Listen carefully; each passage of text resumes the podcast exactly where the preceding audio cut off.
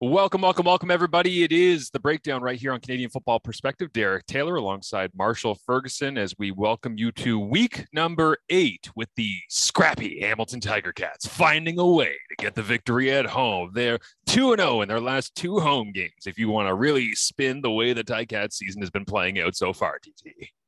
Hey, they're they're using that two quarterback thing, right? it was two quarterbacks last year. This time, Matthew Shiltz uh, making an impact, and it's it was enough to get it done. I don't think Montreal is a great team, but they were on the verge of tying that game till the injury spotter pulls Trevor Harris out, right? Um, Maciocia's late game decisions aren't necessarily the best with kicking field goals from the nine, but that was that was the confusing part. I don't want to let's not too far, but he kicks a field goal from the nine, which is not the prudent move because I mean I get it was third down, it was first and goal from the nine. You don't believe, but you kick a field goal there, which is not the right move. You should go for the touchdown. But then later gets the touchdown down 15 and immediately goes for the two point convert, which is absolutely the move to use.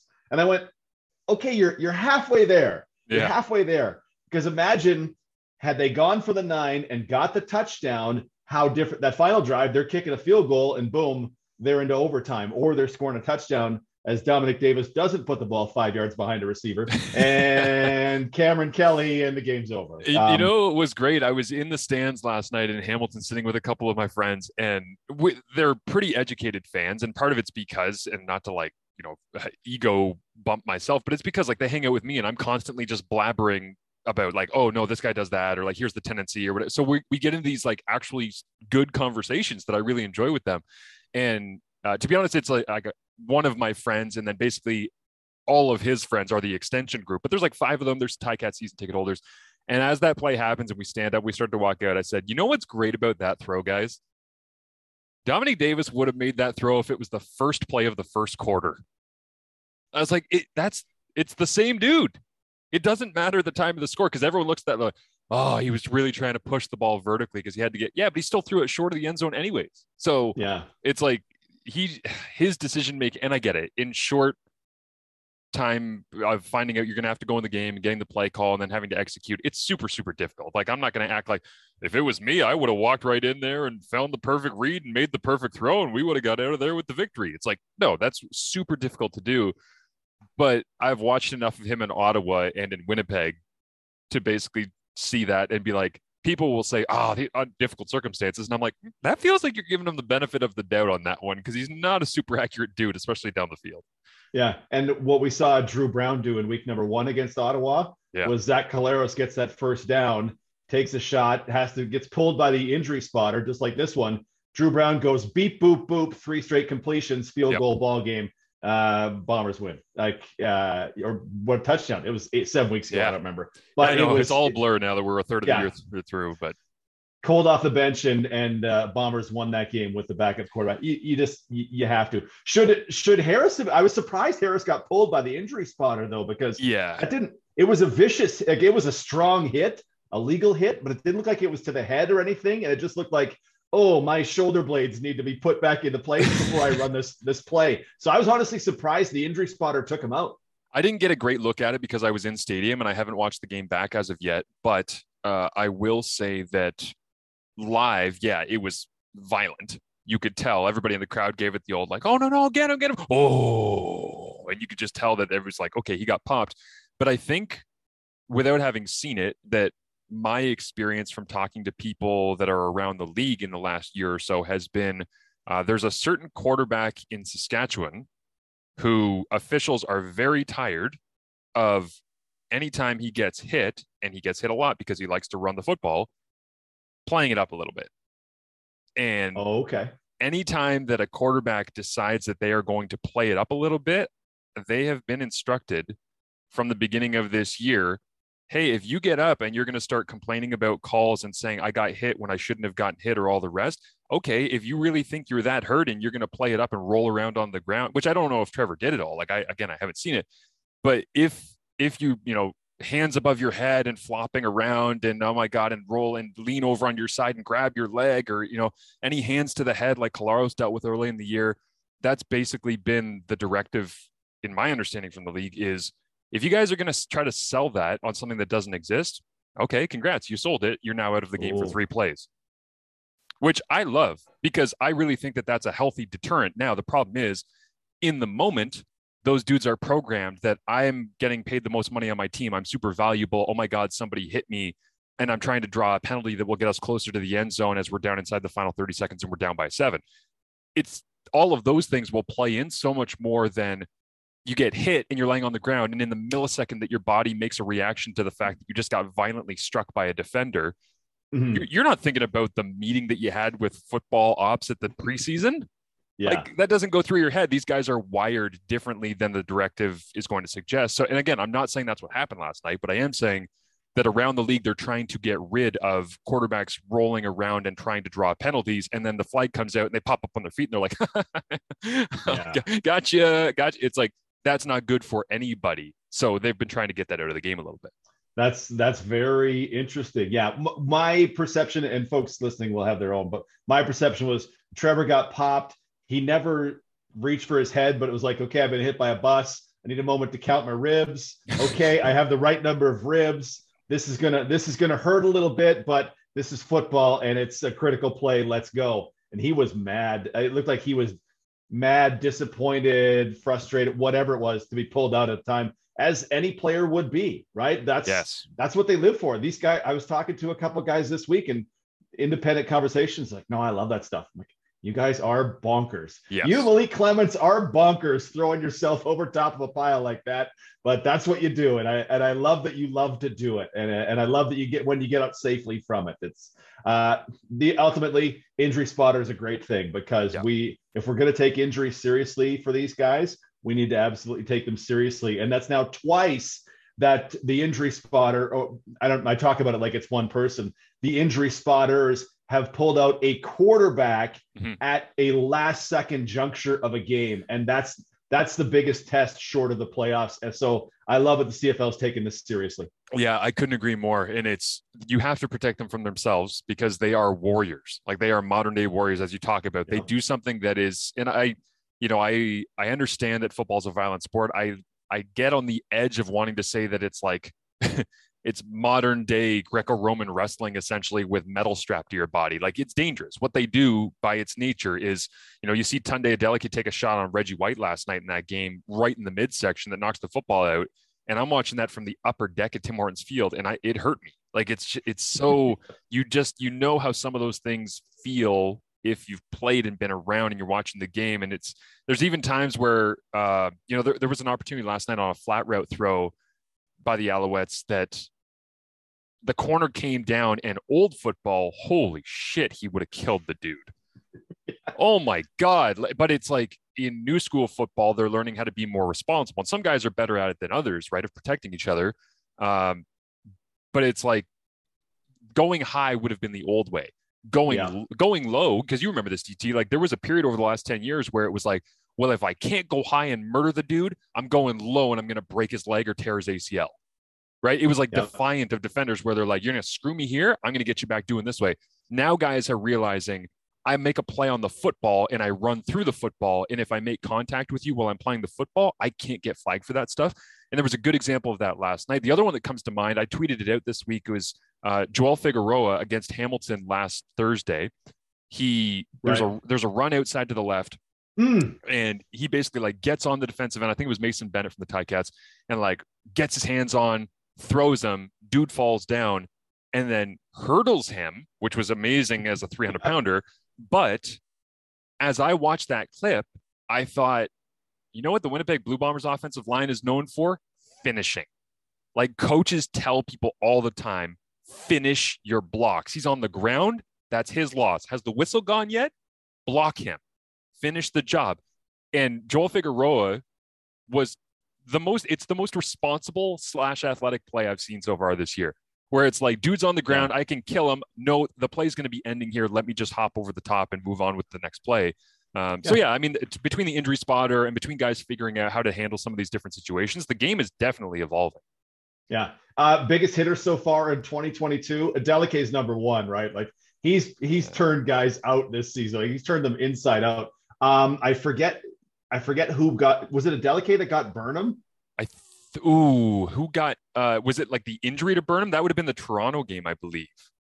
So that would have been probably the free. Oh, okay, I'd have Toronto? to go back to the. But Adeleke, Adeleke took out some Calgary guys. Um, mm-hmm. Malcolm Thompson of the Bombers had okay. one on Kenny Lawler this past week. Oh he, oh he is He's playing. He is playing as fast as anybody in the league right now.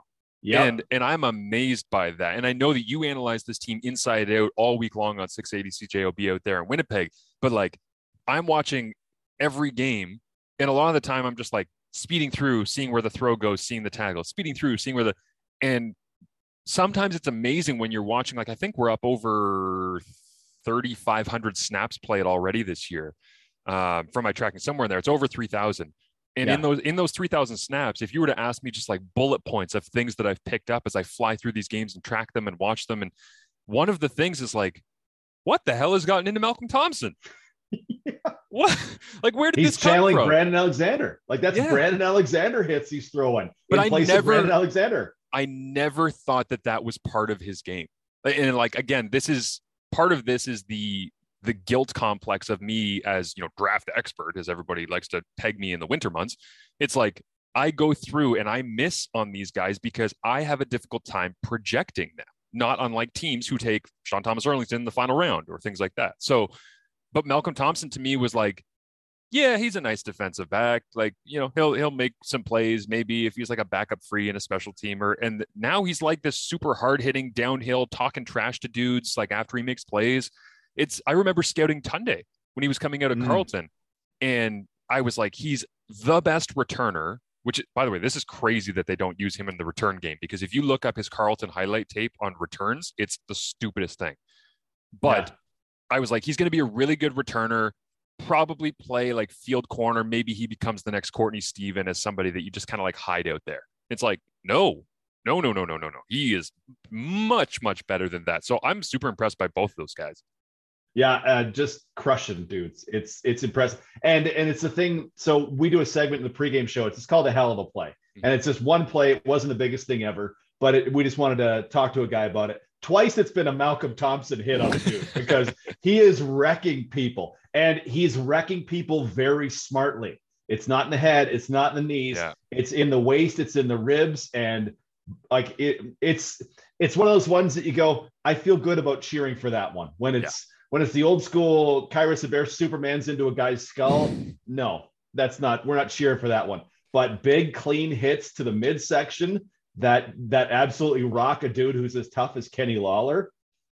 Mwah. Yes. That's that's what that's what football is. That's what 2022 football is. It's those guys that we're talking about. It's fantastic. You know what else football is? Is Adam Bighill on short yardage Taylor Cornelius sneaks, timing it up, diving over Man. the pile. And, and listen, I say this on almost every podcast I'm on now because I get so fired up and I like energetic talking about some of these players that I think people have this misconceived notion that I'm like cheering for somebody, right? But the reality is, I just love great plays and I love things that make me get out of my seat. I was watching Winnipeg Edmonton uh, in Kingston with my parents after calling the Thursday night game. My nephews were there and we were all like ordered in pizza and we were sitting around enjoying the game on a Friday night. It was awesome.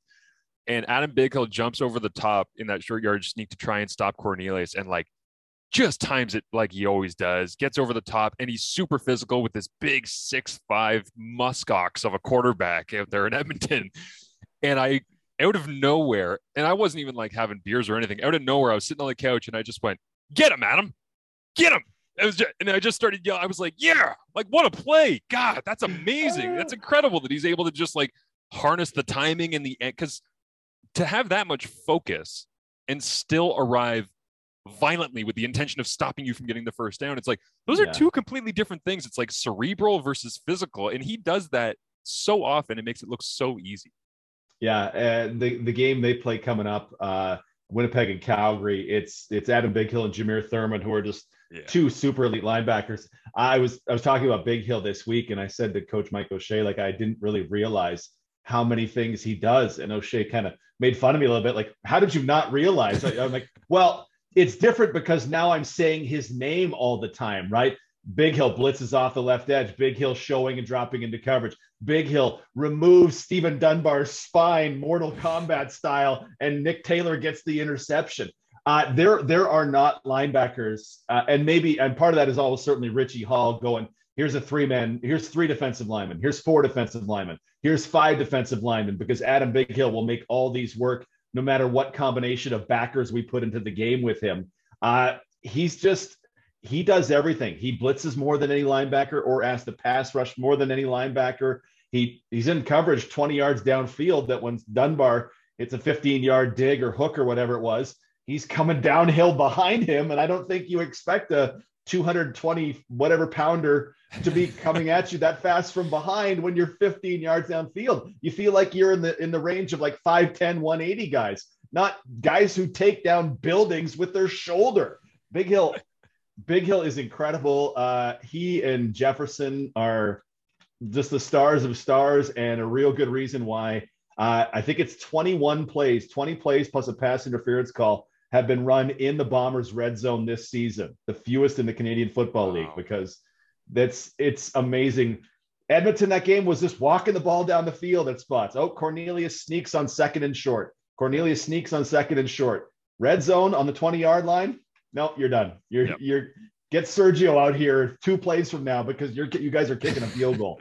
it's it's imp- it's so impressive to watch, and that's that's kind of the. Let me ask you this: We were talking yeah. about what's the Bombers' identity, and we I came up with the defense and Zach makes plays. Like, yeah. what's the Bombers' identity to you through a seven and zero oh start? So Zach makes plays to me, if you want to get specific, and I know when you say Zach makes plays, this is what you mean, but score zone, second down and long. Like that's where Zach makes plays. That's where your quarterback influences the game more than anything else in the Canadian Football League is score zone and second down and long. Like, can you convert and can you cash in on your opportunities to get points? And he like even the friggin' throw to Dalton Schoen down the left side where he runs away from Duron Carter and gets the touchdown last week. It's like I didn't I didn't tweet it out because I forgot to honestly, but I saved the clip of oh man, it's and I know this is the Collaros Island stuff that you always talk about, but it's like he as as a former quarterback, this is how I view these things. He takes a drop in the gun, typical in rhythm, hits his back foot, starts to climb the pocket a little bit, pressure's coming. Okay, tucks the ball to protect it, rips through, steps forward to his right. But it's always these small movements. He's never like, oh, I got to get out of here. Oh my God, it's a disaster in here. Like he just like mm, tuck, move forward, shuffle. And then he starts to climb the pocket and now his hips are downfield.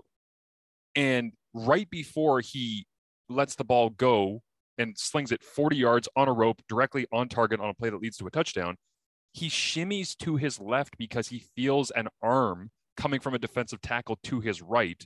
Like he has this cerebral nature in those situations to make those plays. So that's the magic that every week there's one or two throws where I just go, he's just better than everybody right now. He's yeah. just simply like Bo, Rourke at the start of the year, like whatever, whoever you want to throw out there. Zach is making plays that change the game more than anybody else.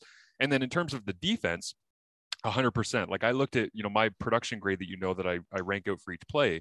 And yeah. whether it was against the run or against the pass, like, because there's all these different ways of like, you know, net yards given up by the you know, opponent net yards allowed and things like that. And the way that I look at it, the top three defenses against um, the run and the pass, the only team that's in the top three of each of those is Winnipeg.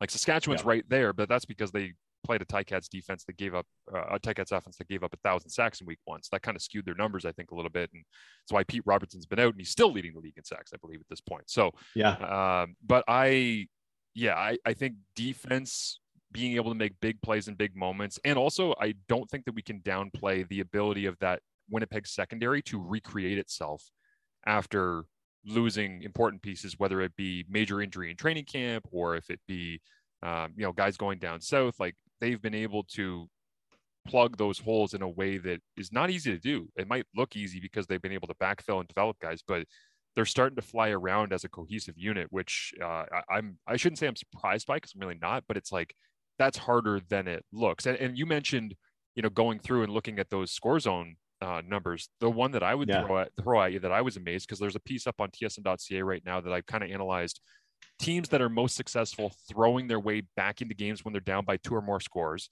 versus teams that are most successful at running the football when they are up by a single score. So it's like, can you get yourself back into a game and can you close a game running the football a little bit? And the number one team in production grade by my grade in, in both of those is Calgary. which means that like yeah, they're comfortable throwing their way back in, they're comfortable running the ball when they're up. Uh, Yeah. But but when I was looking at okay, how often do teams throw the football when they are down by two or more scores? I got to Winnipeg. I got all these other numbers for all these other teams. They were the last one, ninth and final team I went to break down. They haven't taken a single snap this year trailing by more than eight points. Yep. Like they they have not been in a situation thus far this year where they are down by more than eight points. They are never down by more than one score in a football game. And I included that in the analysis that I put to the piece and just said Winnipeg doesn't even qualify because they've played a high enough caliber of football and leaned on what they believe in, which is defense and Zach making plays, that they, they've never been in this situation. And some people will say, well, wow, how will they respond once they get tested? What if Calgary goes up by 14 in the first quarter or something like that this week? And that that might be the question, but really it's like, why would I ever think they're going to be down by 14 based on how they play? Like their defense is going to give up. Somebody has to, basically here's what it is, and you know this. For them to be down by 14, they're going to have to give up a, a return touchdown, and some DB is going to have to fall down in man coverage Yep. because they're not going to give up a 15 play drive that goes 105 yards. You know, Yeah, that ends in a touchdown. Yeah. It's that was that was legit question we were asking going into the BC game, right? Because BC was this super powered offense that was just crushing it. And we thought, well, what would it look like if they were down 14 nothing? And then Janarian Grant takes the opening kick back for a touchdown. Uh, Jackson Jeffcoat snuffs out the first BC drive with an interception. They stuff that in the end zone, and they scored 30 by halftime. And you went, okay, well, that's that, that's the question for another day. Um, they are they're super impressive. And while we were talking there, I just had to go look it up because we mentioned uh, we mentioned Willie, we mentioned uh, uh, linebacker Adam Bighill. Goodness, I can't believe I forgot it. I'm going to say it 40 times tomorrow. Uh, team Deatrick Nichols, like Yes. he may 11 games from now get left off All Star lists. Teams teams are I was I've been saying teams aren't throwing at him. Uh, teams are throwing at him sub 40% completion rate against, according to my tracking. wow. That is stupid. That is stupid how good that is. Like it should be 55, 60%. Um, the, the best ones are maybe a touch under under under 50. He's under 40% completion against. He's Deatrick Nichols is killing it again this season for the Bombers. So I, I hope he doesn't get overlooked when we start lauding them for their 16 and 2 season tying the 1989 Edmonton Elks because uh Marcia, if they win on Saturday, if the Bombers win on Saturday, the West is over for me. Yeah. It's over. And it's it's it's silly saying that eight games in, but it's over. Four games up on Calgary with the tiebreaker, though Calgary has two games in hand. It's it's done. they would have to fall apart in significant ways injury or this is the funny thing like when i when i try to paint the picture of how and why winnipeg could be foiled i have to basically be like well somebody has to fall down and they have to give up a punt return touchdown that nobody expects it's like yeah but why would they give up a punt return touchdown when their special teams are so sound and you got so many dogs running around and staying in their lane and being sound and being smart and not taking penalties and and and and and it's like, well, a DB is going to have to fall down. Yeah, that, that could happen. I mean, they're human. But at the same time, it's like those dudes have pretty good fundamentals. Like, how often do you really see somebody from that Winnipeg secondary make a play on the football that's incorrect or, uh, you know, draw a penalty? Like, I'm trying to, what's the name of the defensive back from Montreal? Was it Sutton that ended up picking up like four of those pass interference calls against Montreal? It's like, yeah, three on that- Lawler himself. Yeah. that dude does not know how to play the football in the air. He just does not have, know how to play the foot. And he took a penalty again against Ottawa in the Thursday night football game I called. How often do you see Winnipeg defenders who look clueless because they have no clue where the ball is or how to play the football? It just doesn't like they have so many things that are sound about their game that it, you have to paint these ridiculous scenarios in order to say they'll be down by 14, 21 points. You have to paint ridiculous scenarios to say, well, they're going to lose, you know, three of five games in the middle of the season when you look at the schedule as it shakes out right now. It's like, what is Mm. the scenario where they are not winning the West? So I don't disagree with you. Um, Zach gets injured is probably what, but Drew Brown in, in in spot very spot duty looked really good in that one game. But Zach gets in like Zach's MOP level play again. Honestly, just the way the league's going. Um, but if Jefferson gets injured and Jeffcoat's back, I think they could. Willie's Willie affects the game in so many ways, but I feel like they can weather that with the guys they have. If Bighill gets injured and now Bighill and Brandon Alexander aren't down the middle, okay, Bighill does a lot of stuff, but can Malik Clements fill in enough for that? And then whoever they slap in at the will. Um, there's, I mean, they're going through the injury problem, problems, problem, problems, troubles. I'm going to get that word out eventually. They're going through the injury problems that other teams have had in past years that they've been able yeah. to avoid. And they're still seven and zero. Oh. Like they're like Nick Demski had to Stone Cold Steve Austin music back onto the roster for this Saturday because they're just they lost another receiver for a long time in Carlton Agudosi. Yeah, that sucks. Okay, they're they're doing they're having the injury problems with Alexander still on six game and Kyrie Wilson on six game from week number four, whatever it was. Uh, Jackson Jeffcoat will miss his third game on Saturday. Winston Rose has missed a game, tweaked his ankle in practice on Thursday. Okay, Michael Couture is still out at center. Receiver after receiver after receiver is injured. Like they're dealing with they've got the injury problems and they're still 7 and 0 and that is incredibly impressive however uh calgary 4 and 1 calgary like from what you've seen they're the real deal yeah yes 100% yeah i've um there's a lot of the things that i've looked at that have suggested to me that saskatchewan is ripe for an implosion and calgary's the real deal bc i'm still sort of confused by I think hmm. just because it was so unexpected that I'm trying to determine whether or not there are. I was actually talking with Jim Lawson uh, about this on the sidelines of the Ticats game before kickoff last night, where you know he he runs Woodbine Racetrack now in Toronto, and he used to be associated with the CFL at a very high level, and uh, he's down there because he's friends with a lot of people from in and around the Ticats organization. And I I was talking to him specifically about Montreal, but really it's the same concept of what is sustainable and what is a mirage. And now that we have enough data and enough eye test, you combine those two on these teams and you say, okay, who is for real? And when I combine those things, Montreal to me looks a little fraudulent. And I, I just, Ottawa, I think, is significantly better than their record suggests. Even with Masoli out, I think that they are a better team than they were but again, you can only hold on to that for so long until your record is like 0 and 10, and then it's like, who gives a damn? um, and then, yeah, when I look at the West, Edmonton is what Edmonton is. They're going to struggle throughout the year. That's just the way it's yep. going to go. Winnipeg is the realest of the real, the dynasty that is just chugging along, and we have a hard time building an argument against them having success. Calgary is the is the contender. Calgary is the number two, ready to try and punch up a, slightly above their weight against Winnipeg.